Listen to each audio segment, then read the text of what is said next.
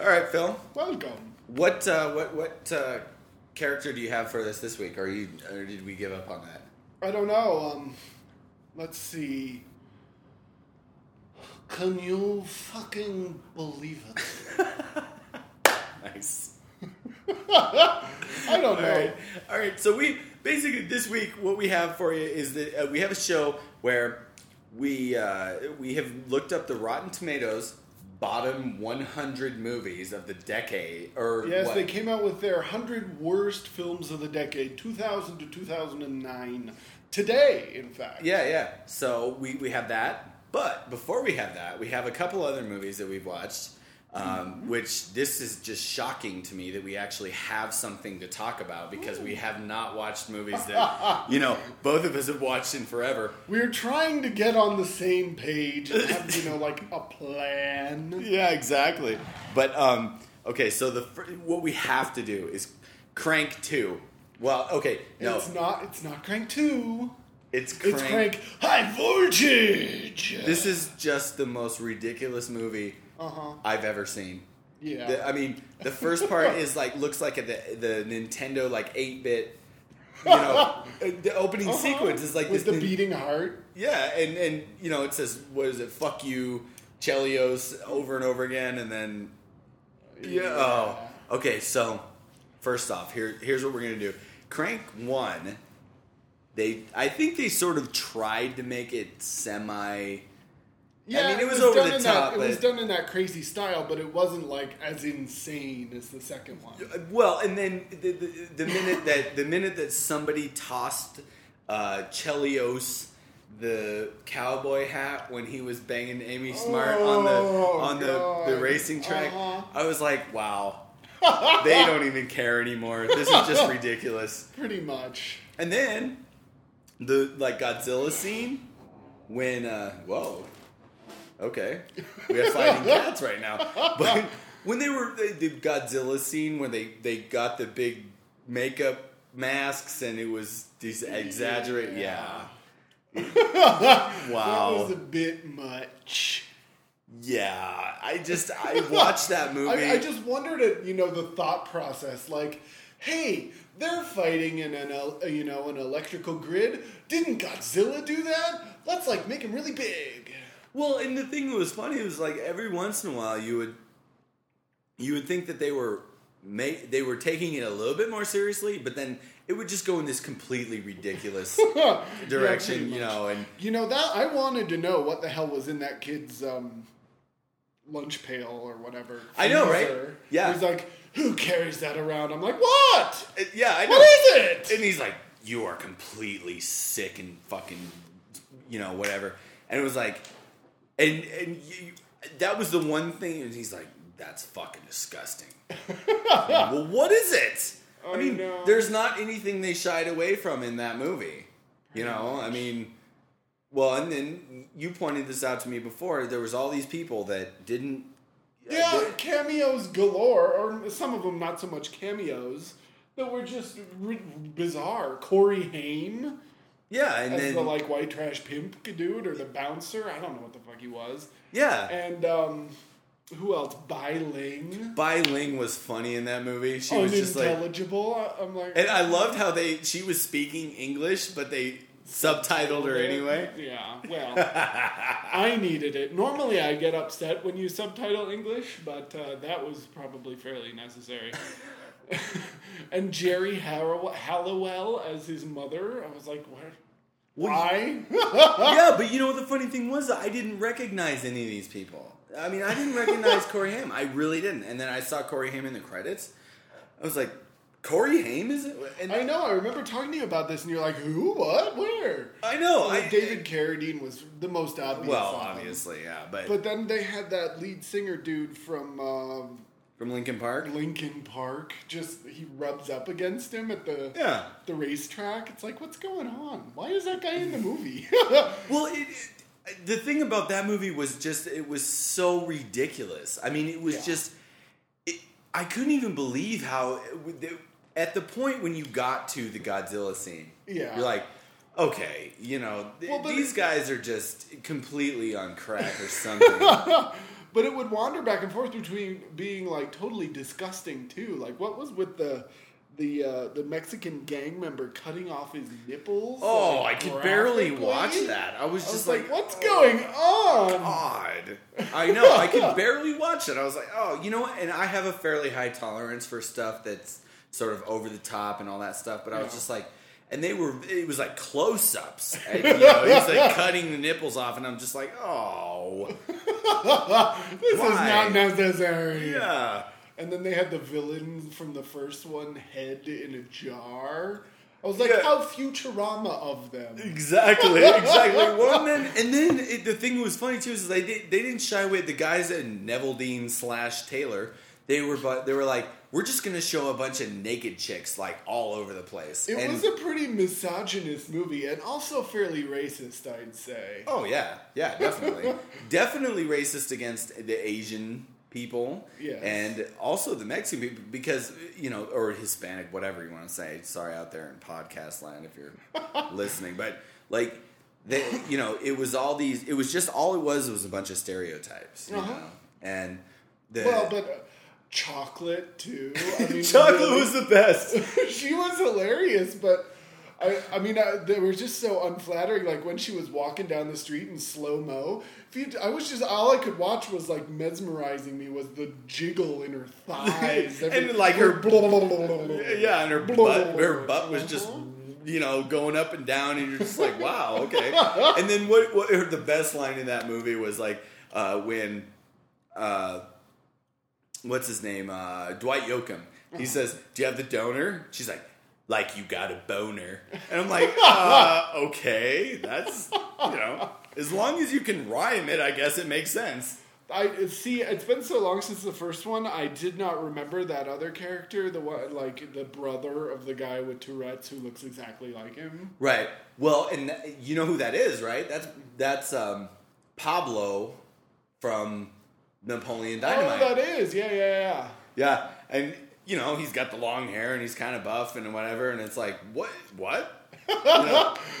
And he's or Pedro, there- not Pablo, Pedro. Pedro. Yeah. Wasn't there a scene where like Bai Ling was like freaking out and he was having Tourette's and they were like playing it like a dance scene? Yeah. Like what the fuck is going on? I know, I know, I know. well, and then you know there was the scene where uh, he he went to go sort of defend Jason Statham, and he he was you know he did the karate pose, and he's wah, you know, and then he just like you know freaked out, and he had a little semi seizure, what the hell ever it was, and and then Jason Statham's all you're useless. I was like, well, what was the point of that? you know, I mean, it was supposed to be funny, I guess, but wow. Yeah. I don't know. That movie, honestly, that was along the lines of the the the Texas Chainsaw Massacre New Generation, where it was sort of like one of those ones you watch and you go, "Eh, eh, "Did they really film this?" I mean, what you know what I mean? It was like, what? Who gave them thirty million dollars for this? right? I was just, I was watching, I was going, "What?"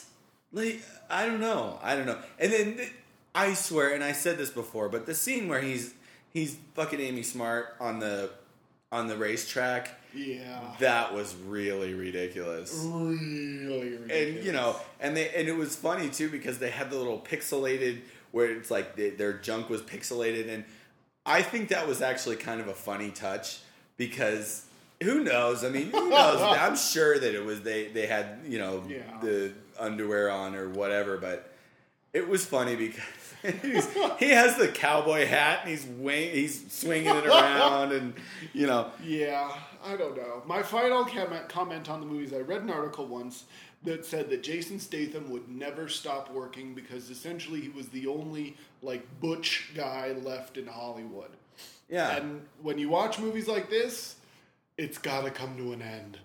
You can't, or he's got to get better taste. I don't know, one of the two. Well, yeah, I, I almost think that, that that movie was sort of kind of a joke where they were Well- going, you know what? Look, Crank was ridiculous for one, and then it was popular enough where we could make a sequel if we wanted to, but we have to make it even more ridiculous. and they they flew off the deep end. Oh, they like yeah. took a 747 off the deep end. Oh man, they they they took a like a rocket pack off the deep end. so, I mean, it was actually it was kind of it was kind of funny because I watched it and I was going, you know, hey, if you're gonna do a movie like that, just I guess just go for it. You know? they certainly did. yeah, Neveldine Taylor, we salute you. Yay. So okay, we're I think we're probably done with Crank Two, but uh, what else we got here? Uh, I don't know. Do you want to talk about the Running Man? The Running Man. I loved The Running Man when I was a kid. I watched it. Honestly, I watched it not too long ago. A couple. I got even like three days ago, and um, and I've also read the story that it was based on the Stephen King story, writing as Richard Bachman, Right. but uh, it was completely different. There was no rep. The only resemblance between the story and the movie was that it was a guy who was running. That was it. Have you ever read the story? I've not read the story. Oh, basically, it's it's sort of almost like this undercover. He tries to hide in America. He doesn't. It, and in the movie, it's this whole it's this whole game show thing. It's like this big Yeah. giant block of, you know, Yeah. this ruined city and from the uh, the the earthquake of whatever. And uh, in the book, he's he's just sort of tries to blend into society, and it's not as exciting for sure. you know that that that movie always kind of reminds me of like Soylent Green. It's like the last of those '70s like dystopian future pictures. Kinda, yeah. It's really it's bizarre. I don't know when they have those big shots of everybody gambling on who's gonna die first and all. Yeah, that. well, they and they, they take the bets of who's gonna, you know, who's gonna get the first kill. Which uh, what do they call him? gladiator. Stalker, I don't know. stalker, I think. Yeah, and I Does it think, matter? Yeah, right. You know. well, and the funny thing about that movie is too is it's like that would never really work as a game show because Why not? well because all you would ever do it they say that well you have this certain amount of time to get through this you know big ruined area of LA or whatever Yeah. it was and but you never could and so what's the point of the game show they know nobody's going to get through it Well, but that's that's the point. I mean, what they they were always talking to the people, and they, um, you know, in the audience, and you had the old lady like, "I hope Fireball sticks it up his ass," nice you know. yeah no I know but So they were rooting for the people to kill the contestants. Sure, sure. Well, and this is also, by the way, the other movie that had the few, the two future governors in it. It had Jesse Ventura Yeah, it did. and Schwarzenegger. Uh-huh. And fucking Ventura, I love there's a commercial in the beginning, like somebody's watching TV. I don't remember I don't remember who it is that's watching TV and there's this commercial for some sort of like captain whatever he is, captain you know, uh, whatever workout. And and he's like, and he totally gets it. Like Jesse Ventura really gets it. Yeah. And he's like, "We're gonna burn your thighs, ha!" And he like runs across the screen. it's awesome. I don't know, Maria Conchita Alonso. You have to say Yeah. that name like that. You have to. You can't- Maria Conchita Alonso. You can't just say it like Maria Conchita Alonso. No, you have to Maria Conchita Alonso. and and then you know she's she's giving Schwarzenegger shit the whole time, and you know. And, I love that the, the like rebel base is in the middle of the game show. I'm like, really? Nobody, Yeah. you know, like the janitor wouldn't have seen him or something. Like, hey, what are you guys doing here? oh, you die now. You know. well, and then the, the thing that's funny about it, it's the the the the logic is is that the you know the nerdy guy that gets thrown into the middle of the game show with Schwarzenegger and Yaphet Kotto, Right. Um, he's like, oh, the the dishes are pointing to the middle of the game zone. We have to go there and follow them. Like what? I mean, you know. In, maybe back then it was it made more sense is that the dishes actually had to be pointed exactly where they Yeah. were broadcasting. But What the- shit, we got direct TV now. I mean, you can It is a nice touch for me that they got what's his name, Richard Dawson. Richard Dawson, yeah, To be the game show host because at the time he was hosting like eight game shows. Oh yeah, yeah. Family Feud, and he was on Match Game and all that stuff. Oh yeah, no, it, it, I thought it was great that they got him in. And do you realize too that when when Richard Dawson put Schwarzenegger in the little sled chair that goes down. He was like, he's like, hey, uh, whatever his name was. He's like, I'll be back. And I was like, what? come on. Schwarzenegger loved it so much he used it again. Yeah, you know, the, the line's so nice they did it twice. but no, I was just like, come on, man. You know, I don't know. And then those weird, like, padded little suits they had where, Yeah. like, the. I don't know. That was just. that was such a weird movie. And I loved it. It was funny because it's one of those movies when I. And I talk about these movies all the time where I loved them when I was a kid Yeah. you know and then there's some of them that i can watch now and be like okay still i still like that movie Uh-huh. but then i watch some of them now like the running man and i go god that's just ridiculous Well, see, I watched it not too long ago, and I actually thought that it was uh, it had wandered into the so bad it's good category. it's right on the edge of that i think because it's just so silly at times, like the the opera singing stalker and his Oh, little, when his electric cart. or whatever. Yeah.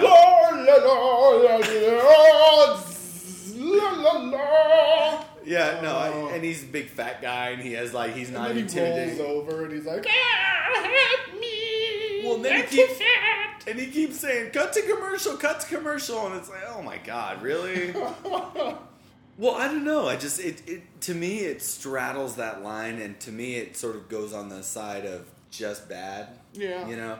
But I, I swear I loved that movie when I was a kid. I watched it over and over again. you know, so I You mean, recognized its greatness.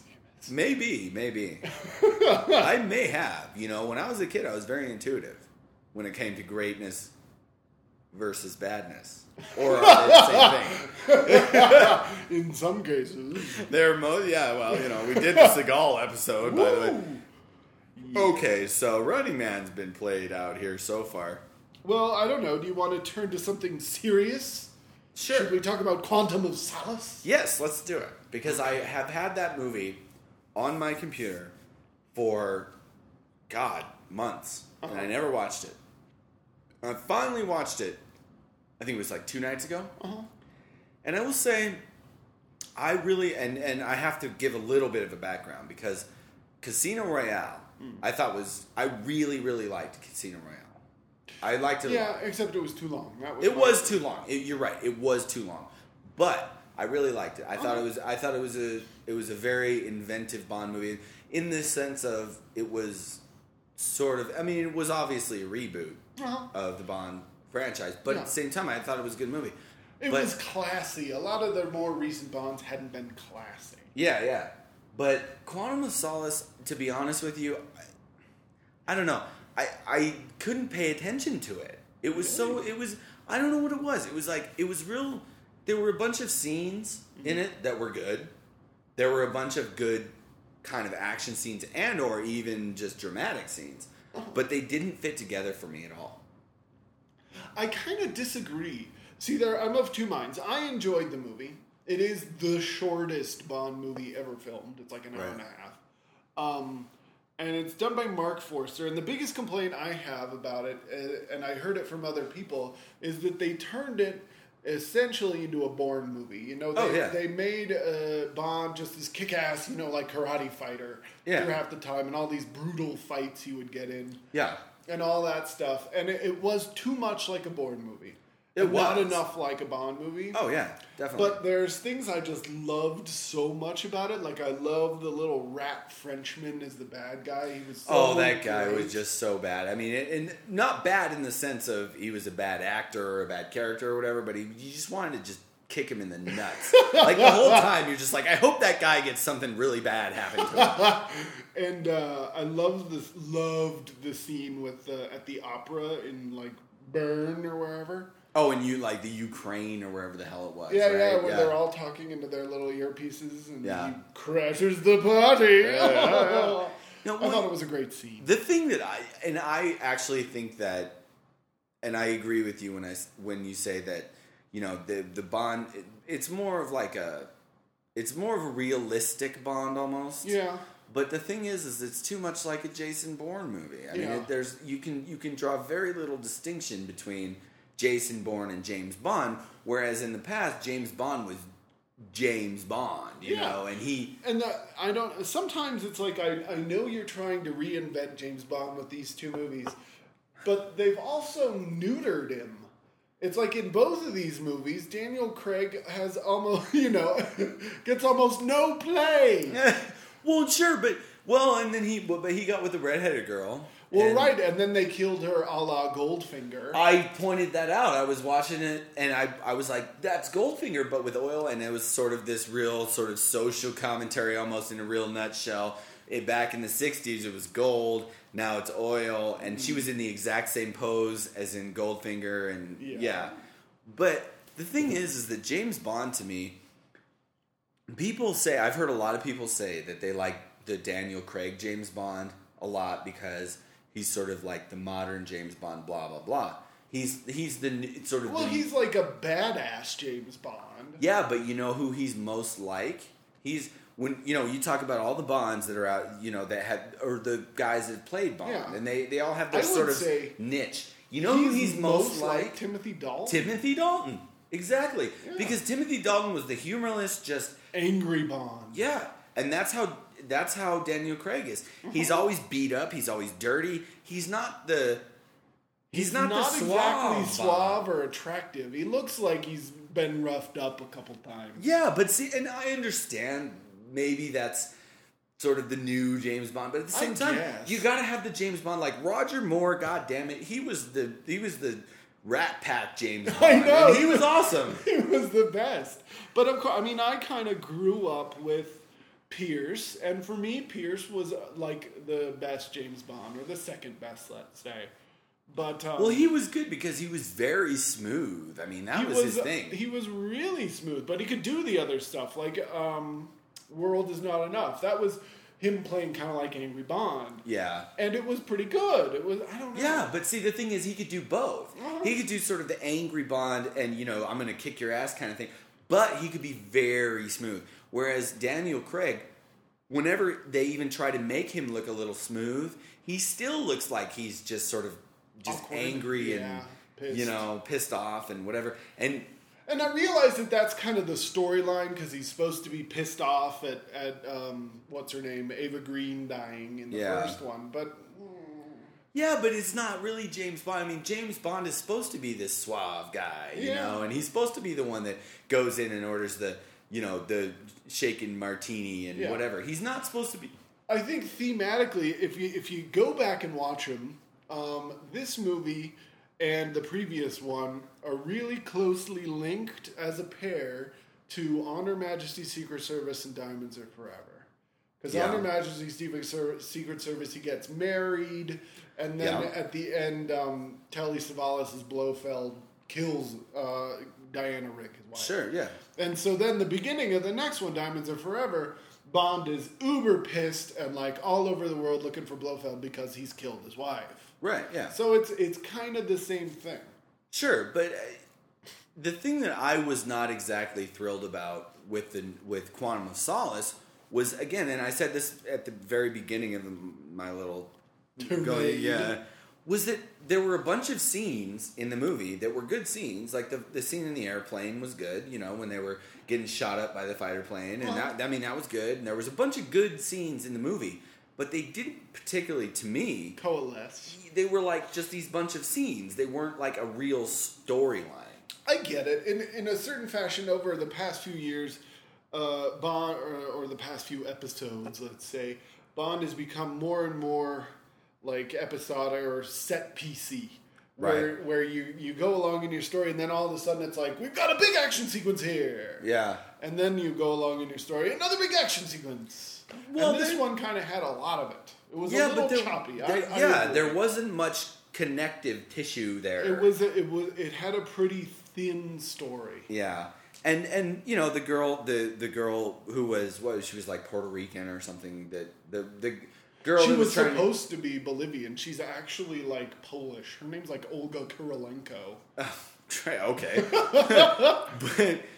I, I didn't really like her very much because honestly she didn't all she had to do was sort of look pouty Yeah. and be like I don't like this guy you know and it's like well okay you know and there was the backstory of you know she she saw her her sister and her mom get raped and they burn the house down and all this stuff. And then at the Yada end, yada yada. yeah, and then at the end, the, the the big complex is burning down. By the way, when it came to the complex burning down, what the hell was with that? They had like explosives in every wall of that complex. Did you notice that it started on fire and then it blew up like it was Were blowing you up not every? listening at the beginning of the scene?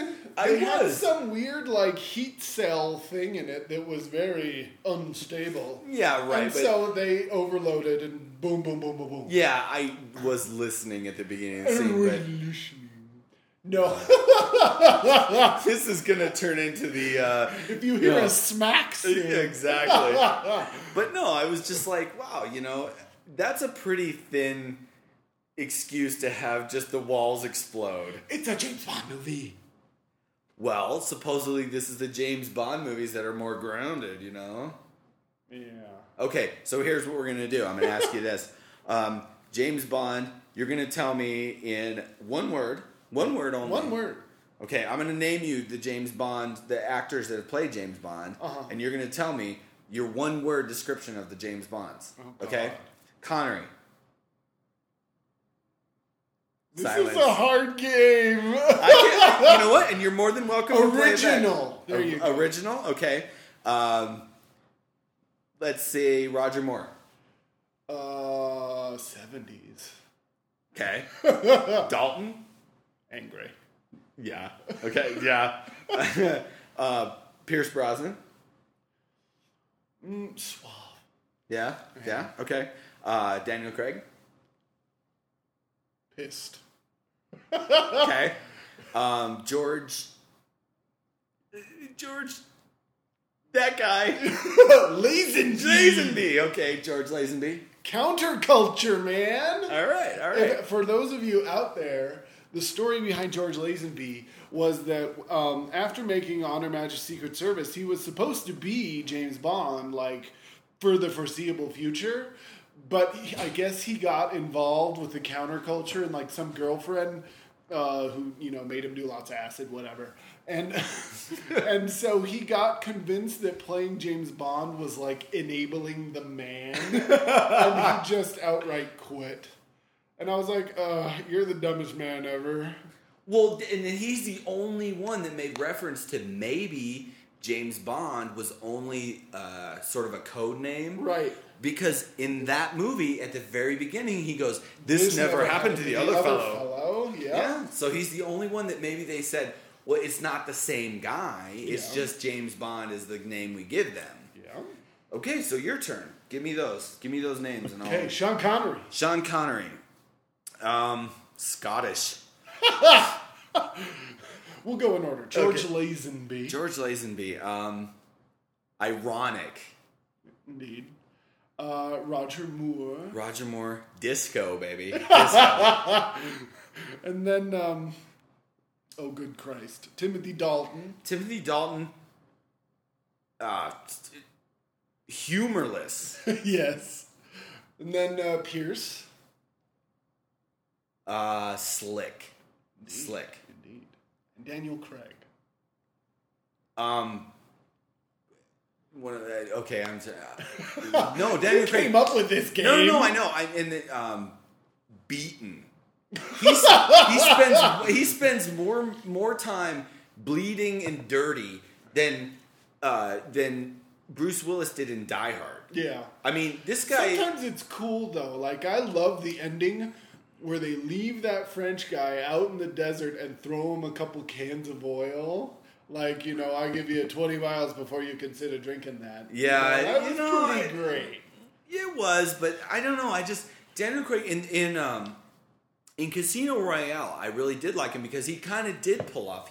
He was a little more suave. Than, Yes. definitely than Yeah. in Quantum of Solace. Uh-huh. Because in Quantum of Solace, he was just you know he was just this sort of And I get- blunt instrument, like she said in the first one. That's correct. But the the the storyline was what was leading you there. I think to him being more pissed than suave. Yeah, I know, but still, No, it's I got to be James Bond, it's though, like, man. It's like they're trying to re- restart the series, and I get it. They're trying to modernize it, blah blah blah. Although I have a lot of friends who are like, um, you know you you've taken James Bond and you've taken out some of the greatest parts of it. Exactly. You know, you you go to a James Bond movie, it's not great, you know, you, but you want to see A, B, C, D, and E. Sure. And they've taken out, you know, A, C, D, and E, and left Yeah. B, and that's exactly. Yeah, you're right. Exactly right. Because James Bond was always James Bond because he was always this real slick character. I mean, he was really suave, and he was always, you know, I mean, especially when it comes to both um, Roger Moore and Pierce Brosnan, they were always just like, you know, they would always just be like, "Hey, well, for ladies." me, I think Roger Moore's like the aberration. For me, it's like if you compare Pierce to Sean Connery, they're really close in that they're suave, but they also like kill really seriously. Yeah, but you know what? Um, I if I was going to compare the two uh, Bond sort of uh, actors or whatever, I would almost put Daniel Craig and Sean Connery together. Only don't think- because because have, if you go back and watch those Sean Connery Bond movies, Yeah. he was really like he had no mercy for anybody. Like, and he was real smooth, you know, and he was a good looking guy and whatever. But like, he didn't, you know, he would just kill people just without, and he'd just be like, "Eh, fuck you." That sounded a bit like a retarded Scots person, but Whatever, you know. Doing my best here. Shut up. I get it. I get it. Maybe we've overdone Bond. We probably have. Okay, so uh, what do we got next here? Well, we can either talk about LW1 for a minute, or we can just go into the hundredth worst of the decade. Well, let's do let's do uh, let's do the hundred worst of the decade after the smoke break because you know we have to have the smoke break. Let's all go to the balcony. let's all go go have a smoke. Whatever. Well, that's the time to press the record button, dope. Oh lord. All right, so we're back from the smoke break, and we just had this discussion about James Bond, and uh, Continuing. yeah, well, you know, we always continue the conversation on the smoke break, but the one thing I have to say that the probably the thing I miss most almost about the the Daniel Craig James Bond is that they don't do the real dirty double entendre things that they and, and even I mean Pierce did them. Pierce Yeah. Brosnan did them, and I remember watching that movie in the theater with you, The world is not enough. and where him and uh, it was Denise Richards, right? Yeah. Were you know they're on the balcony and they're making love and blah blah blah, and he says this is the last line in the movie. He goes. I thought Christmas only came once a year. And I was just like, I mean, I remember both of us were like, wow, really? Did he just say that? Where's the drum and cymbal? Oh my God. I was like, that's really dirty. It really is. Well, and it's one of the dirtiest. Well, I don't know, but there some of them, you know, like Diamonds Are Forever. but he's like, "What's your name?" Plenty O'Toole. Named after your father, I assume. Of course. Oh. Well, but the thing was, is like that, and and if anybody out there doesn't know this, the the, the reason that that was so dirty was because her name was what was it? Christmas Jones. Christmas Jones. So Christmas only came once a year, whatever. But, um, and like, I mean, come on, you know, the, plenty O'Toole. Yeah. I mean, the Asian um, girl named Chew Mee. And then I, I think in Moonraker it's Doctor Goodhead. yeah, Doctor Goodhead, Oh, Pussy Galore. I mean, come on. Yeah, Okay, so all right, we're gonna we're gonna get away from the dirty James Bond references. we're gonna go into, and since this is the second half of the podcast, we're gonna go into the uh, the bottom 100 movies from Rotten Tomatoes. They're Yes. not. They're like I guess you could say they're the top 100 worst movies. Yes, I they're, guess. they're they're uh, the movies in the last decade that had the lowest rating on um, Rotten Tomatoes. Okay, and see, we can't do. I mean, obviously, we're not going to do all hundred of them. We cherry picked a few that we wanted to talk about. Yeah, so okay, what do we Well, got at the top well- of our list here? At number eighty nine, it was Basic Instinct Two. Well, oh, see, I, why would you? I don't know. I, here's the thing. I, here's the thing, and I don't want to spend you know 20 minutes on each movie, but Right. here's what I don't understand. Basic Instinct was such a touchstone when it came to people always remember that movie. Yeah. you know, I mean, and it- people, it's, it was like you remember kind of like when you went to see it and all this stuff. And then you see Basic Instinct 2, and it's Sharon Stone. She's like 50, and she's just trying to get back like this mojo that she had in Basic Instinct. And even in Basic Instinct, she was still older than she was in, say, uh, something like Total Recall or whatever. Well, there's only And- a few years difference there, but but yeah, I mean, there's a big difference between you know Johnny got a job cutting meat on T.J. Hooker and then uh, Basic Instinct. That was like the best line from Sharon Stone's cameo on T.J. Hooker from like 1982. Was Johnny Johnny Johnny got a job cutting meat? anyway, But see, the problem was it's like what what's the motivation to make Basic Well, Instinct 2 this- besides the fact that maybe like- it was like an epic saga to try to make that movie is what I heard. Like I mean literally right after that, right after Basic Instinct came out, they started thinking sequel. right. And uh, you know, they went through like eight directors and eight screenplays and like 19 co-stars. Because I remember at one point it was almost off the ground with David Cronenberg directing and Benjamin Bratt as her co-star That would be interesting. but um, but it ended up being David or what's his name, John Morrissey, David Morrissey, I can't remember, and um, and uh, Michael Caton-Jones, I think. Yeah. and it was just bad. Yeah, like the, was- the opening scene with her and like the Porsche driving it off the road through the sign that had some glib saying on it. Well, I yeah, was like, this is not Basic Instinct. Wasn't a joke. This is a joke. Yeah, well, and the thing is too is that there was really Basic Instinct had one of the most memorable nude scenes ever, and it wasn't. She wasn't even nude. She was like the the whole uh, leg Cross uncrossing thing. Yeah. And I, I I don't even think that they tried to. If you're gonna do Basic Instinct two, Yeah, they didn't you try gotta to try and top in. that. They did. And they, they didn't. They didn't top the angry sex. They didn't top the top, the, top the beaver shot. They didn't. No, do they were just it basically was literally like, a joke. It was. It was almost played for camp, especially by Sharon Stone. I thought Sharon Stone p- played it a little too seriously, to be honest with you.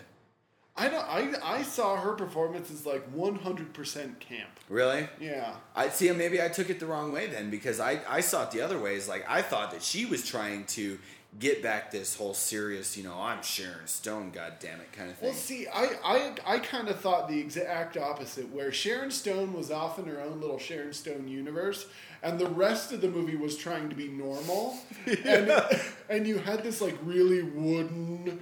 You know, co-star going, "Oh, Miss Tramell, you've got to tell me what's going on," and and she's just, "Hey, baby," shaking her titties everywhere and sitting all uh, on the chairs. Yeah. and, uh, Well, you know, it's funny though because I guess that maybe it, it's almost sort of this Stallone thing where, you know, he did the he did the Rocky movie and he did the Rambo movie, Yeah. and he was sort of trying to get back his his Mojo. yeah yeah.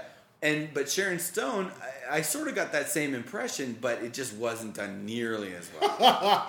well, the new well, okay, we're getting off track. The new Rambo movie was like was a long way into so bad it's good. I mean, it was almost comedy. It was so bad. I actually I was very surprised by both of those movies, the Rocky movie and the Rambo movie. I never That- bothered with the Rocky movie. I Oh, you should actually. It's actually much better than I thought it would be. I, I and I watched it and I was going, oh god, you know, this is just gonna be this is just gonna be Stallone just trying to get back his old, you know, whatever.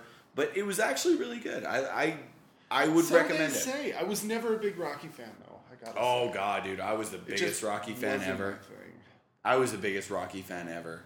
I swear. But Rambo But, was always. I mean, Rambo is so weird because like First Blood was like super serious, and it was you know he was back in town, and Brian Dennehy wanted him out of town because he didn't like his low life ways or whatever. Yeah. and it was like a really serious movie. But then they just went off into La La Land. Yeah, And they by the just kind of went off the rails. Rambo three, where he's like taking on the entire Soviet army in Afghanistan, And he like, rams "What? the tank into a What's- helicopter. What, what's and- going on?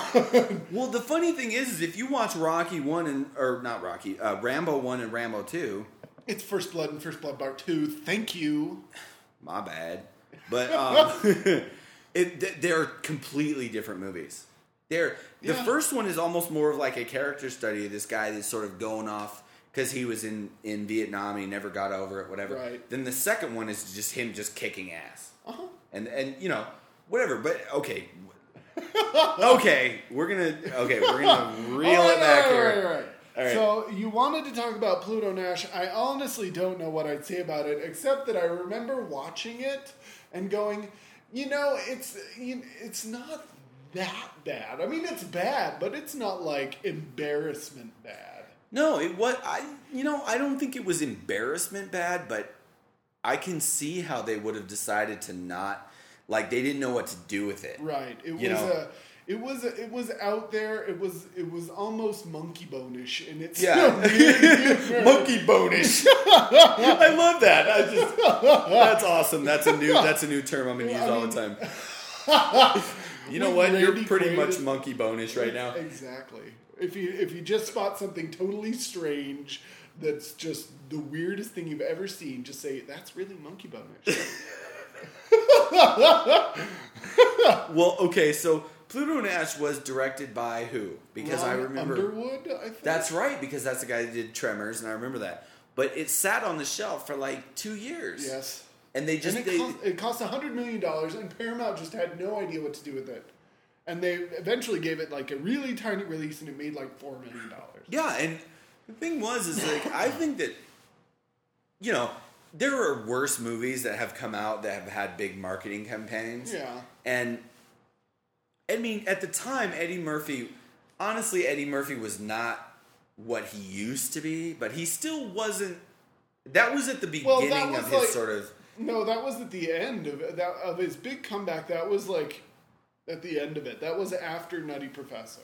Right, that's what I'm saying. It's like he he was not a non-marketable guy. Right.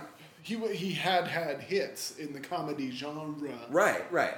But um, I I read a thing once. I, I that's like a preface a lot for me. But um, where I guess I mean, if you notice, like ninety percent of his career is Paramount, but Paramount just throws money at him apparently. Oh yeah. because they're convinced that he's like a big star.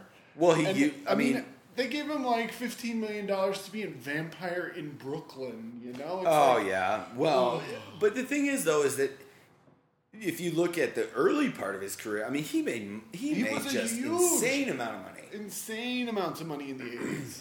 And then in the early 90s, his career died. Like, all of a sudden just flatlined. And then he came back with A Nutty Professor and Dr. Dolittle and stuff like that with these big hits. But then he started making sequels to them. And, uh, Well, and now he's in like Dave and yeah. oh yeah. but yeah, I mean, I don't know. I just I I don't really understand why if you had that movie Pluto Nash, which was it really was not a very good movie. right. But at the same time, it wasn't a horrible movie. I mean, yeah, it wasn't.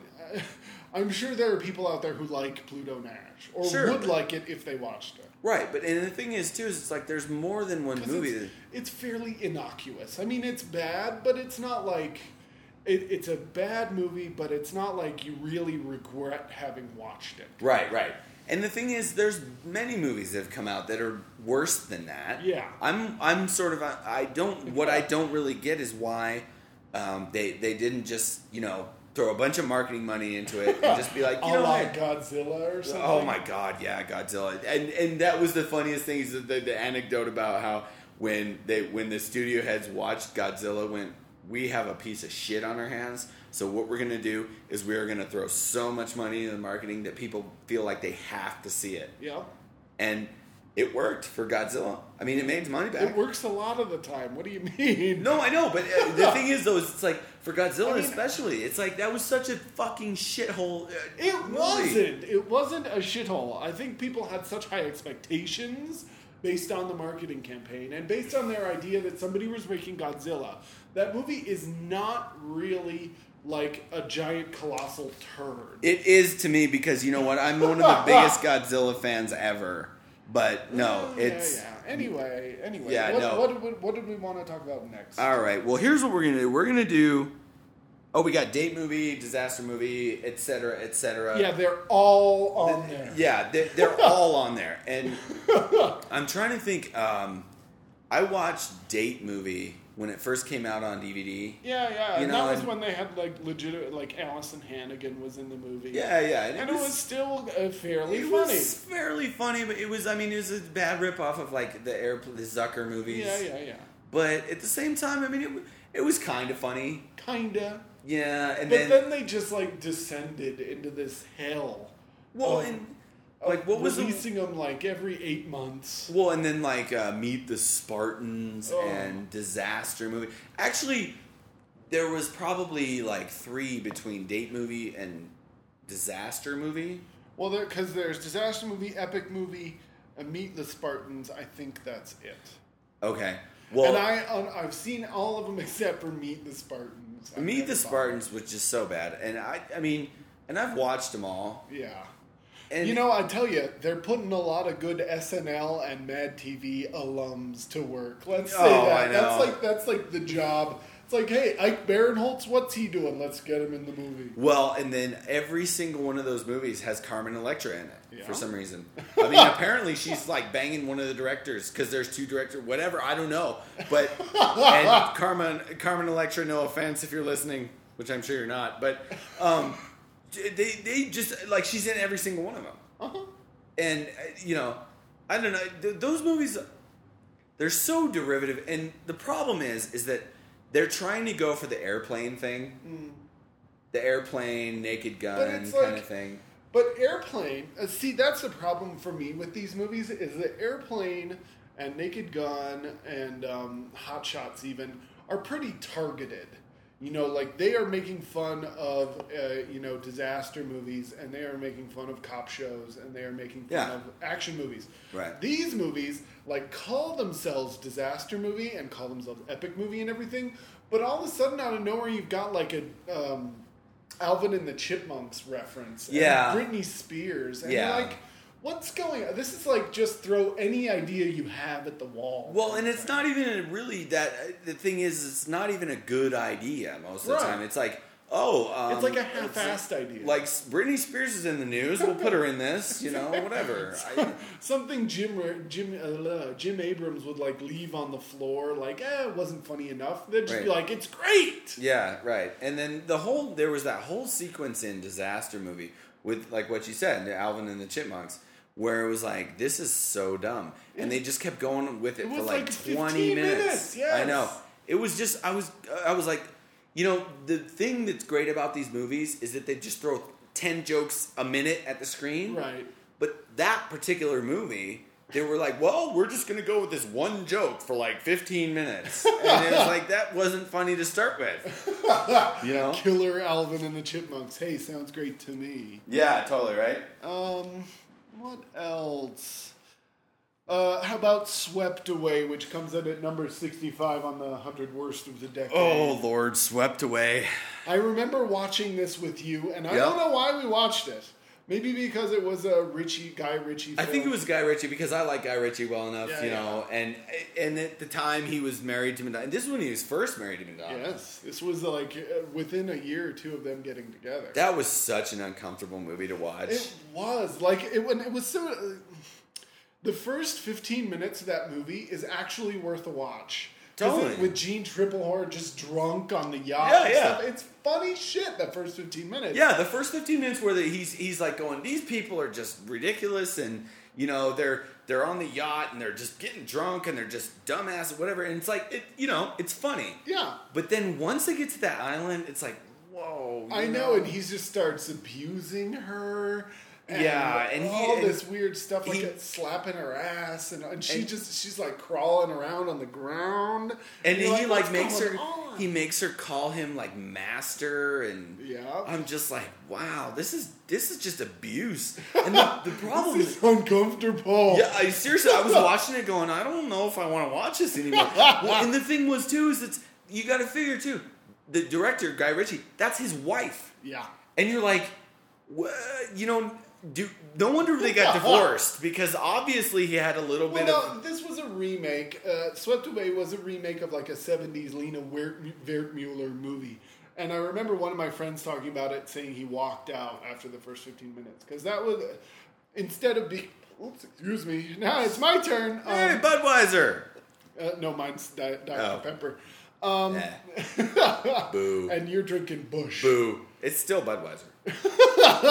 Everything's Budweiser to me. This is degenerating. Let's get back on track here. But anyway, yes, blah, blah, blah. But so it was a remake, so that's where they get all the plot devices. But I can't imagine, I don't know why Madonna and Guy Ritchie looked at that and went, that's a movie we need to make together. Well, yeah, yeah, and the thing is, it's like I can. I thought that the the idea of the movie wasn't bad. Yeah. Whereas, like you know, the the real princess, uh, rich girl gets sort of put in her place a little bit, whatever. Yeah. But it was really uncomfortable. I mean, it was it went a little too far. I mean, it was really More uh, than a little. like abusive. And, Yes. you know, and I was just like, wow, that's that's just not cool. But I that's the impression that I that's the only thing I want to say about that movie is that and plus Madonna who apparently cannot just not get naked in a movie.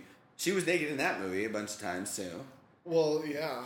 I mean, now would you really want to see her naked in a movie? And she's all scraggly. And She's got those weird like she's got bigger veiny. biceps than I do. I know. That's just weird. Um, all right, so the next one coming in at number 28 is Rollerball. Oh my god, rollerball. you know what? And I've told you this before. You know what the best thing to come out of rollerball was? What's that? That Rob Zombie song that was like the one of the the songs from Rollerball soundtrack. I don't remember. Never gonna stop me. Oh, that's, yeah, yeah, yeah. And if that's the worst, if that's the best thing to come out of that movie, Well, it's so that movie's so funny to me because what's his name, uh, McTiernan, had just come off Thomas Crown Affair, And it was a- s- that was a good movie. the best movie. It's so great. And that like MGM went to him and said, "Okay, you know, we're we're thinking about remaking these movies." And it was like you know Logan's Run and Rollerball and, and something else. He's like, "Which one do you want to do?" And he picked Rollerball and like went batshit. he just I don't- fucked it up. I, I mean, the, the 20 minute night vision scene. Oh, I was God. like, what is going on? Well, okay, and I can see how like if you you want to make a point about you know the, there's the helicopter in the dark and they're chasing them or whatever. Um, you know, maybe some of the shots will be in night vision or whatever. Yeah. But the whole like literally like one fifth of that movie Is in the middle part is in night vision. And then LL Cool J's riding that motorcycle, and it's like, what the They're fuck being is chased by that cargo plane. I don't well, and then and then the thing is too is it's like they never really explain what one of the problems with to me, and maybe this is just because I'm you know I played football played hockey and all this stuff. They never really explain what the rules of the game are. Yeah. At least in the old version with James Caan, that you actually knew what the rules were. Right. Like they said, you know, okay, these are the rules. This is what you do. This is what you, you know, Yeah. the objectives. Uh-huh. But in the in the new one, they're like, they just were like, just skate around and punch each other. It's like, well, what's what's the point of that? you know? occasionally throw the ball at that little target. yeah. Um, I I know, and I really they really backed away so much to get like a PG thirteen. Like there were Rebecca Romijn topless scenes in that movie, which if you watch it, they like try and put like some black fuzzy thing over. Yeah, yeah, I And know. Like really, just show the tits. I mean, yeah. Well, it- okay, you know what I'm we're sure gonna do? they're impressive. Well, you know, you you got to see him in in all the X Men movies. Yes. You know, and that- those covered were under blue makeup. What's the difference though? they were covered under blue makeup. You couldn't see the areola as they as they as um the, what's his, what's his name Bill Murray pointed out in uh, Scrooged. You can barely see that nipple, and these guys are really looking. but no, I mean, okay. I don't it- know, and, and uh, uh, my biggest complaint against that movie, biggest, is that they cast Chris. Chris Oh, Klein. Chris Klein. He's such a puss. Oh my god. Why would you give him an action movie? But here's He's okay. A, I, uh, the high pitched voice and the chubby, pudgy little face. And then like the real sensitive eyes, and he's got these little baby doe eyes and whatever. And it's like, okay, you go from James Caan to Chris like Klein. hard ass of hard asses to pussy of pussies. Oh my god, yeah, Chris Klein. And and the, the one of the best things we were talking about those movies like Day Movie and Disaster Movie and all that stuff. Yeah. Uh, with uh, not another teen movie, that guy that did the impression of Chris Klein, he's like, guys, girls don't want us to hear that. And it was just such a dead on impression. It's like, you're going to give that guy a fucking action movie? Really? I know. I and then know. LL Cool J and oh god, that was such a mess. And the thing was, it's like, and we always talked about it was like, even when we, because we went to see that in the Yeah. theater, and we were both looking at each other about halfway through that night vision sequence, going, "When is this gonna end?" I know. I was- was How like- long is this gonna go? and it was like twenty minutes. It was. It was a Wow. long sequence in night vision. Yeah. Oh Eh, man. Whatever. Okay, Anyway. so let's move on to the next one. Fucking rollerball. the next one down is 27 Battlefield Earth. Okay, and you called me a Battlefield Earth apologist before, I think you were. I remember seeing it and you were like, oh, the story's good and I like Barry Pepper. And I'm like, it's a piece of shit. it was a piece of shit. But I did like the book. The book is really good. And the book has There are a lot of books that do not translate. the book has practically nothing to do with the movie. I liked the book. I've read the book twice, and it was a pretty good book. And I do like Barry Pepper, but at the same time, that movie was so horribly uh, directed. Like I can remember watching it and going, the director of this movie either a has no idea what he's doing, Yeah. or B is just drunk or something. I don't know. Because I remember thinking that that movie was so badly directed. Yeah. I mean, and there's all those weird, like, off kilter shots, like with the cameras sort of tilted over. And, Well, I think Roger Christian um, had never done anything before that. Like he'd done a bunch of like direct to video pictures. I thought that he was like a nobody. he was like a cinematographer of some. Maybe he's got a few other credits if you look him up, but but uh, there are nothing interesting. Yeah, and then, then everything's filtered real weird. There's like it's either blue or green or Yeah. red, and it's like It's you know, just I, I can't imagine actually wanting to make that just because parts of it are so ridiculous. Like having Forest Whitaker and John Travolta as those aliens, but they're supposed to be like 18 feet tall or whatever, 9 feet tall, and it Yeah. just looks absurd. on Well, screen. and the thing is too is it's like that's a that's a book, and and again I've read the book a couple Yeah, of times. and And I like the what book, Might, what but might make, especially in science fiction, science fiction, what might make sense to in your own imagination, reading it off the page, looks silly on. that's what. I'm saying. It's like you can't. That's a book that I when when I heard that they were making it into a movie, Mm. I was like, it's never going to work as a movie because it's one of those ones where you have to really take it as a real story and use it in your own imagination, as opposed to this is literally on the screen, Right. You know, and it just it wasn't. I mean, it was so bad. I mean, and the thing that I the the one reason that I didn't really get on it as much as anybody else did was because I was like, you know, look, this I, it was a good book. It really was. I and honestly, it's a good story in the book. Uh-huh. But the movie was just so badly made. I mean, honestly, me and you could make that movie again and make it better than the movie that was made. Well, sure. I mean, it was just so badly made. I think your your mom could probably make that movie. And Oh, I'm sure she could. You know, I mean, and the thing is, it's like that movie was just so badly made. I mean, you watch it, and, you, and they It's put like a bunch of money into that. A lot of well, see, and there's the thing. I mean, Eli Samaha had lots of friends, and he gave his friends lots of money to make passion projects. That there is a reason nobody else would make them. Sorry. Sure, but see, the thing is, though, it's like some people do really fairly well with less money. Yeah. I mean, even and you know, I know you're gonna give me shit about this, but even Michael Bay, when he made Bad Boys, that was like what thirty-five It- it- or something. Less. It was like fifteen or twenty. Yeah, and he made it look really good. a lot better than. I'll, I'll give you that. It looked a lot more expensive than it actually was. Right, and then Battlefield Earth, they put a ton of money into that, and it looked horrible. I mean, there was none It of that looked money. on amateurish. Yeah, definitely. I mean, it was like me and it was like me with my fucking you know uh, cell phone camera. Like, oh, okay, go Barry Pepper. you know. Pretty much. So whatever.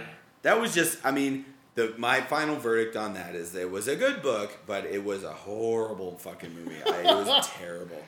All right. Well, the only other one we have marked is number one, which was Ballistic Ecks versus Sever.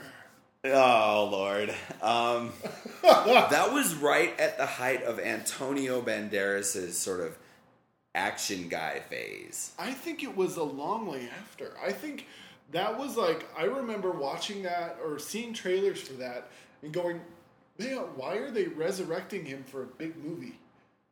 Really? He Well, was. that- I think. He, I think his career was over by like '96, and that movie came out in like 2000. Well, no, because he what? Okay, he did Desperado, which was like ninety seven or eight, right? No, more like 95, 96. Okay, fine. Then he did like well, and Assassins was before that, and then um, he had uh, I mean, Mambo Kings came out in like 90, which is his star making thing, but his career was fairly short. It just trailed off for a while.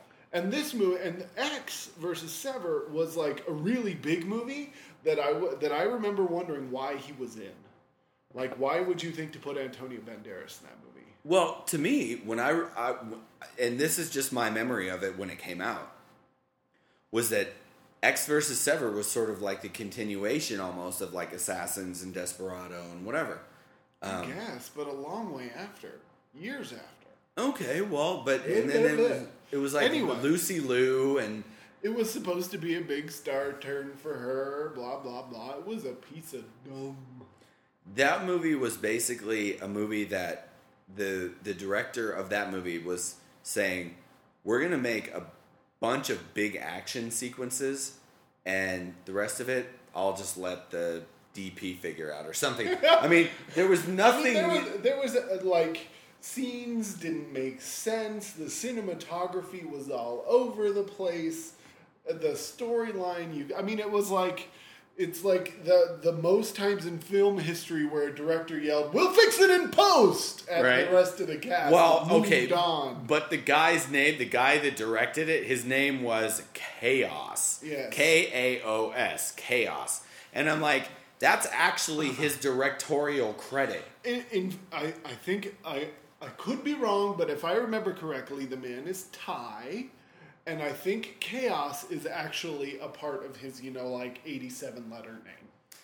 Fine, but that, I don't care about that because he made a movie that came out here. We didn't Yes. watch it in Thailand. I know, but yes, he credits himself as Kaos, and luckily that was the last time we ever heard of him. He hasn't made another movie since then, has he? No, of course Well, at least American. I know, maybe, maybe- back in Thailand. Yeah, but- yeah, but I mean, I was actually a little surprised that that was the uh, the the number one worst rated movie on Rotten Tomatoes. I am not because it's such a mess. It's it's like almost it's like an incompetent made that. It's as if Forrest Gump, Gump directed a movie. It's Forest like chaos. yes. It's I mean literally I was wondering at the competency of the people who were making it. And I think again, you'll find that Ballistic Ecks vs. Sever is a franchise picture. Elie Yeah. Samaha just blowing some German guy's money. you know, like, hey, eighty million dollars here, eighty million dollars there. Hey, Lucy Liu, you want What's twenty going million? on? Go for it. You know. I know. Well, but the thing is too is it's like Dry cleaner to the stars. Anyway, well, you know, and and this may, I don't really necessarily have a lot to say about Ecks versus Sever, but it brings up uh, a, a pretty interesting point when you're talking about blowing some German guy's money. It's like we were talking about Uwe Boll earlier. Yes. Okay. Well, Which and then I House will- of the we should Dead. note for this. Uh, I think on ninety percent of his oeuvre, his films, are on this list. I think almost. I think every one of them's on there. I don't think Postal was on there. Well, it should be. but no, like okay, House of the Dead. And we're talking and this just this was the weirdest segue. It's like, you know, these German guys making these really bad movies, whatever. Which not to say that never happens, but um the the I just loved the scenes in uh, House of the Dead Yeah. where if somebody got killed, like They would have their they, weird would, little they, would, they have like the they, they would have like this they would it would do like the freeze frame and then the camera would spin all the way around them and it would be like boop boop boop boop boop you're dead you know and then they would just fall over and I was like what what the fuck was that it was a really obvious like game over. yeah and then I think at one point it even said game over I on the screen Did. I think it did. And it was just like, and you know, they had them all dressed up in the weird outfits. Like the one, the Asian girl had like the the stars and stripes, real like spandex on and shit. And I was just like, oh man, come on. You know, it's funny. The one thing I did want to mention is Alone at the Dark is number 15. It's the highest rated of the Uwe Boll pictures on this list. And uh, one of my friends refers to that movie as um, Together or Not Alone in the Semi Darkness. nice. and I'm sorry, but that movie has Tara Reid in it. And that's kind of unforgivable. uh, and Yeah, you know, anytime that you're like starring Tara Reid, you're oh god, you know, it's like And oh, resurrecting Christian Slater. Whoa god, oh shit, I think I saw part of that movie, and I just actually realized that. And Christian Slater looks so embarrassed to be in that movie. Yes. Well, that oh, and- movie, I mean, uh, and it's been a long time since I've seen it, but it seems to me, remembering it, that it really almost knocks off the relic. Yeah, Um, yeah, But yeah. I know it's based on a video game that's pretty old.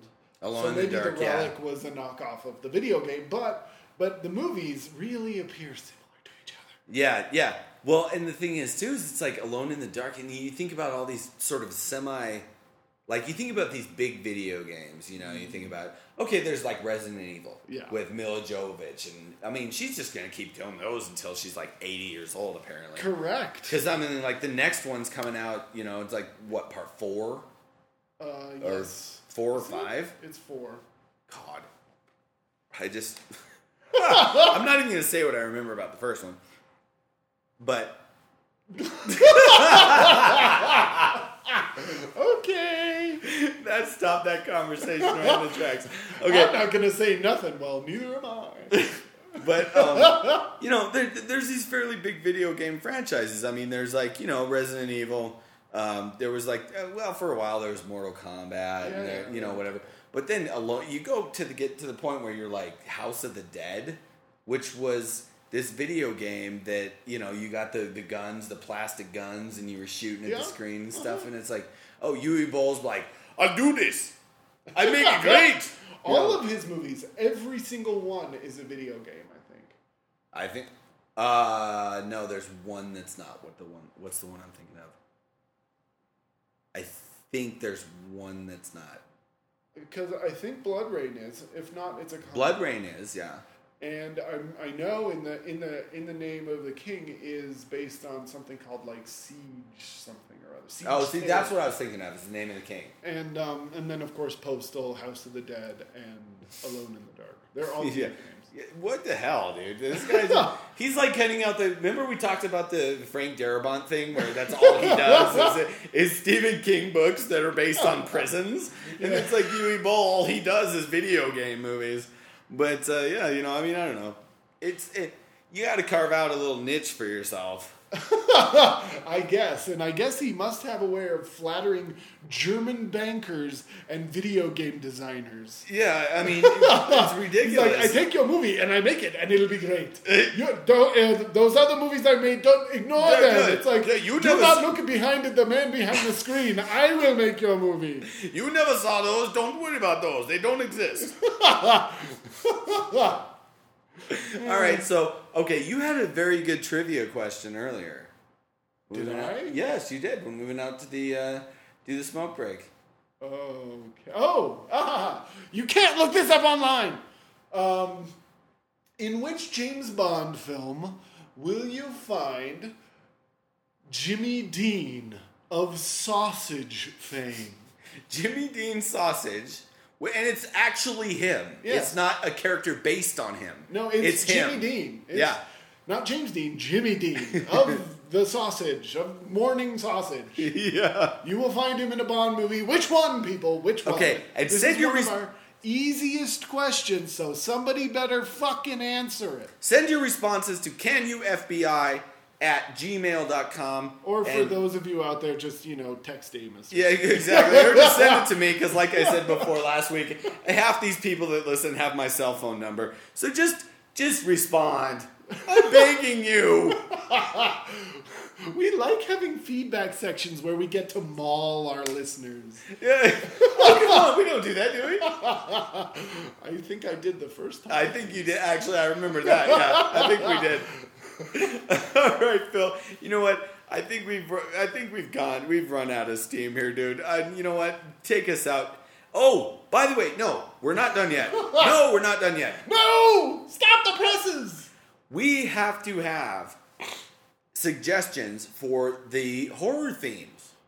We had that last week. whatever. I mean, uh, suggest movies you want us to see. We got the Paul Blart thing. We're gonna watch Paul Blart. We are. I have that already.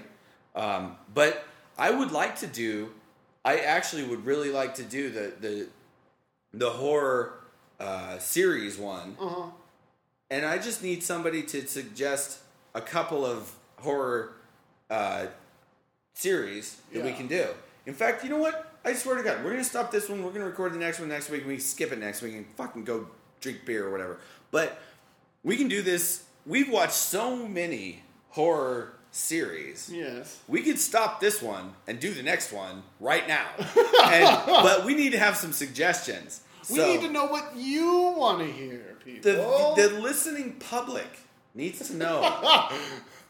All right. So, anyway, send your suggestions to canufbi at gmail.com. Again, that address is.